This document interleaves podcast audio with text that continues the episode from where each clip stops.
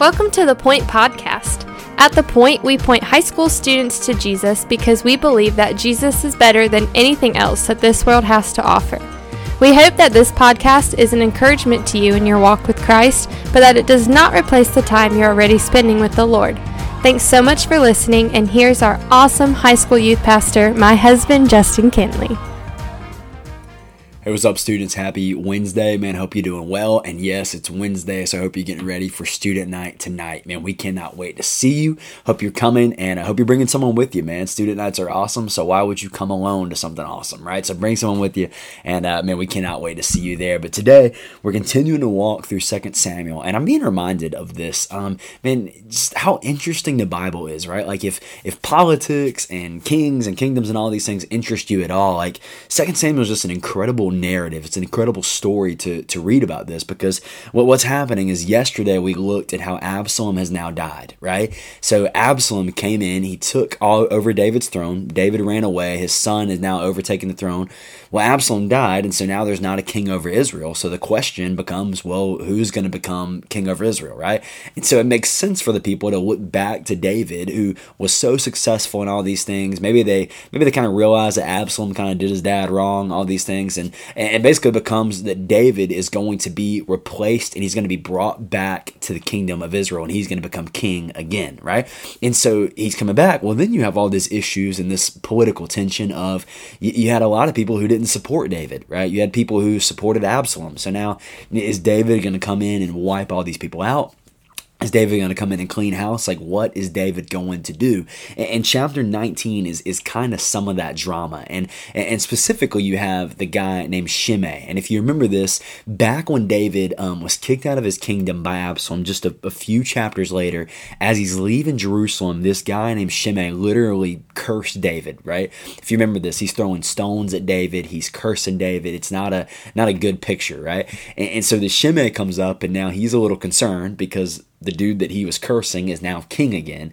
He probably thinks he's going to die, right? But but what's amazing in this chapter and what you see really in verses uh, 16 through 23 is that D- David does not kill this man. He allows this man to live in his kingdom and he allows his man to live under his rule and under his reign. And so even when David could have killed this person, he, he doesn't right? And he's back in his kingdom and he's he's really pardoning his enemies. He's given grace to the people who rejected him and grace to the people who kicked him out. And you know one thing we've talked about a lot as we've gone through a lot of books in the old testament in the point podcast is we, we've talked about how to read the old testament in light of jesus right? The, the old testament is is written in light of the gospel. It's not that the old testament and new testament are different but but it's telling one story that is working together together? And and how do we read Jesus into the pages of the Old Testament? And and not read him into it as if he's not there and we're trying to make him be there but but he's there. He's the word of God and, and all the Bible is pointing us to him. So, so how do we read the New Testament or the Old Testament in light of him? And I think this is an incredible example of this because it, it reminds me of um, honestly think about Peter right? We're going to talk about Peter this Sunday in life groups. We're talking about Peter tonight on Wednesday night. Um, and think about Peter right? Peter's someone when Jesus Jesus was dying, Peter denied Jesus not once, not twice, but three times. And the third time, similar to Shimei in, in, a way, he literally called down curses upon himself, saying, I don't know Jesus. I don't know this man. Well, what happens after Jesus has died? He's been buried and he rises again. And, and Jesus appears again to the disciples. You have this moment at the end of the Gospel of John where J- Jesus kind of re-enlist Peter. He doesn't he doesn't kick him out of the disciple group. He, he doesn't, you know, kick him out and say, Bro, I was gonna use you for my church, but you know what? You've denied me three times, and, and that doesn't happen. No, no, Jesus asked Peter three times, Peter, do you love me?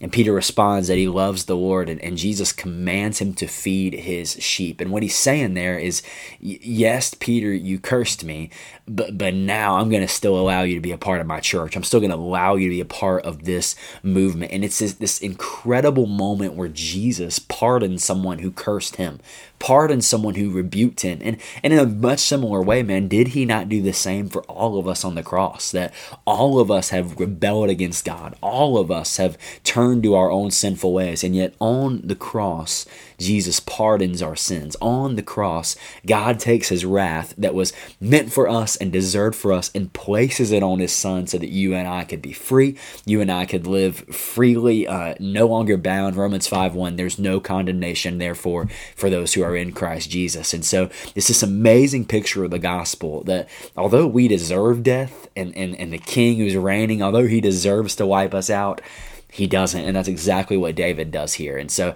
this is one of those chapters that it's a harder chapter to read because it just seems like there's information and it just seems like a chapter you kind of gotta struggle to get your way through. But but even there there's a reminder of the gospel. And even there there's a reminder of the reality of how god has pardoned us just like david pardoned his enemies. So hope that encouraged you man. Can't wait to see you tonight. Student night it's gonna be a good night. And uh, we love you. Can't wait to see you soon. Thanks so much for listening the Point is a ministry of First Baptist Church Indian Trail for high school students. We offer life groups every Sunday morning at 8, 9:30, and 11 o'clock, and we meet on Wednesday nights at 6:15. For more information, you can go to our church's website at fbcit.org.